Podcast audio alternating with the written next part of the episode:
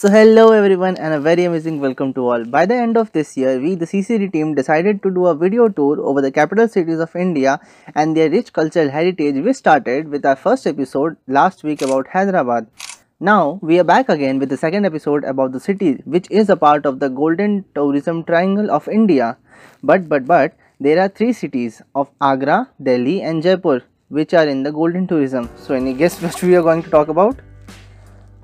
If you're done guessing, then this is our second episode over the journey through India and we are going to talk about the capital cities of the land of kings. Yes, Rajasthan's pink city, Jaipur. Starting with the birth of the city, Maharaja Sawai Jai Singh II is known to have founded the city of Jaipur on 18th November 1727 and Jaipur is called as the first planned city of India as it was planned by a Bengali architect named Vidyadhar Bhattacharya. By the following, the principle of Silpa Sastra is the science of uh, Indian architecture and it is commonly known as Vastu Sastra is an art of building architectures for the comfort and prosperities of citizens has been used constructed in a span of 4 years. But that doesn't explain the fact why Jaipur is called as the pink city. Well the reason behind that lies in the year in 1876 when the city was painted with terracotta pink color in the grand welcome of the Prince of Wales and since then the city has taken a unique identity as the pink city. Then the city is well known for its Hawa Mahal, Jal Mahal, Amer Fort, Jantar Mantar and several other places to visit. Numerous stories to tell each and every place has a history of its own and the stories, legends, myths make it even more special and interesting. The most famous among them is the Hawa Mahal, also referred as the Palace of Winds. Hawa means air in Hindi Extra knowledge, I guess. Anyway, this place is a five story building, looks like a honeycomb of a beehive, tilted at an angle of 85 degrees and shaped like a crown, and mainly have 953 windows beautified with the lattice work, which only adds to its beauty. Now, if you are wondering about the need of so many windows, so this architect was made for the royal ladies to watch the daily life of the people in the streets without being noticed. Now, I really have no idea how much this idea of not being noticed really worked but it became a masterpiece of the Rajputana architecture in India. And the next one on our list is one of the two UNESCO heritage sites, Mantar, which uh, sounds like a magical spells, but it is a place of great astronomy, which is a complex of 19 instruments constructed in 1734, constructed to vise the position of solar system through naked eye. I really can never understand why people at that time were so much obsessed with science. I hope someone somehow stopped them so that they wouldn't have created that burden on our syllabus. Anyway, what is done is done. And uh, another famous fact about Jaipur is its literature festival, which is, by the way, the world's largest free literary festival, which is attended by people from all over the world, from writers to filmmakers, lyricists to novelists, all visit to witness thousands of artists from several countries. It started from 2006 and the last edition of this grand festival was celebrated from 24 to 28 January in 2019 in the Royal Diggi Palace. And with all these architectural wonders, Jaipur also have a great history of cultural and historical sharing. Also, if you have an eye for fashion or like to dress up a lot, then you are going to be amazed by the variety of the choices of black bangles. Whether it is for a wedding, formal occasions or just casual wear, you are going to love the choices of the lac bangles. And if you are going to visit Jaipur, then enjoying the camel ride is a must. The best camel ride in Jaipur can be enjoyed around the Jal Mahal and the Lake District. And with all these, uh, when it comes to Rajasthani Cultural Festival, that is the best time to visit here. That is in the August month of Teej Festival. Is a two-day celebration festivals.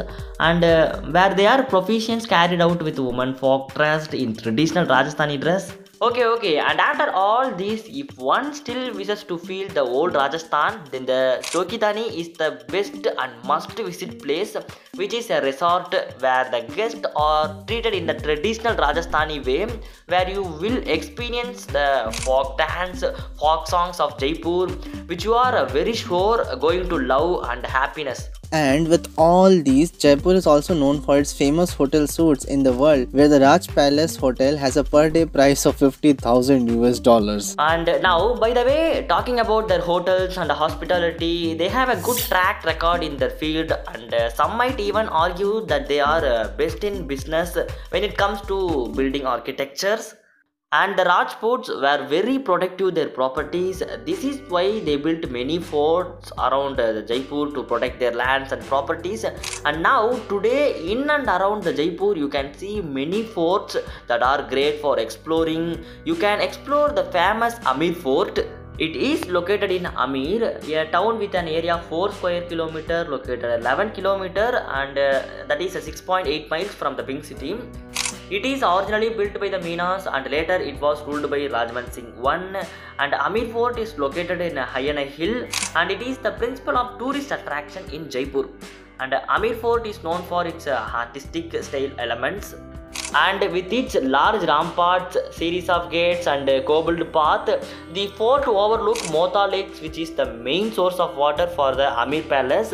Alternatively, if you are a history buff, you can visit the Nahargarh fort which is also located on a hill uh, in the Aravalli Hills which was one of uh, prime defense for the pink city.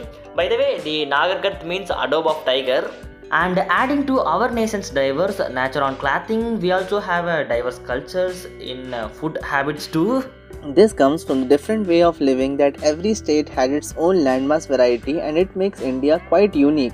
As you might identify north from Jammu Kashmir to Delhi, they have a cold breeze from the Himalayas while the Rajasthan and Gujarat, the western states have the hot and humid climate and over the Ganges belt we have the fertile and plain lands and if you move further to the east then you will notice the northeastern states having the breezy cold weather due to the tropical sides of the Himalayas and if you move further towards the center of the nation then you would notice the humid and hot weather.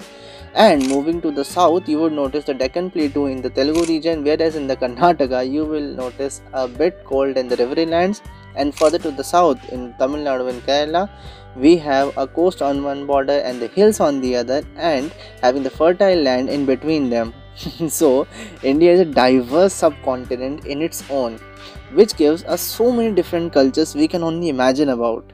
By the way, we will continue this wonderful conversation about our gorgeous country with a new city in our next episode of the journey through India. Until then, sayonara. This, this is Chris Tamil, Tamil, over, and, over and out, and, have, have a happy 2021. 2021.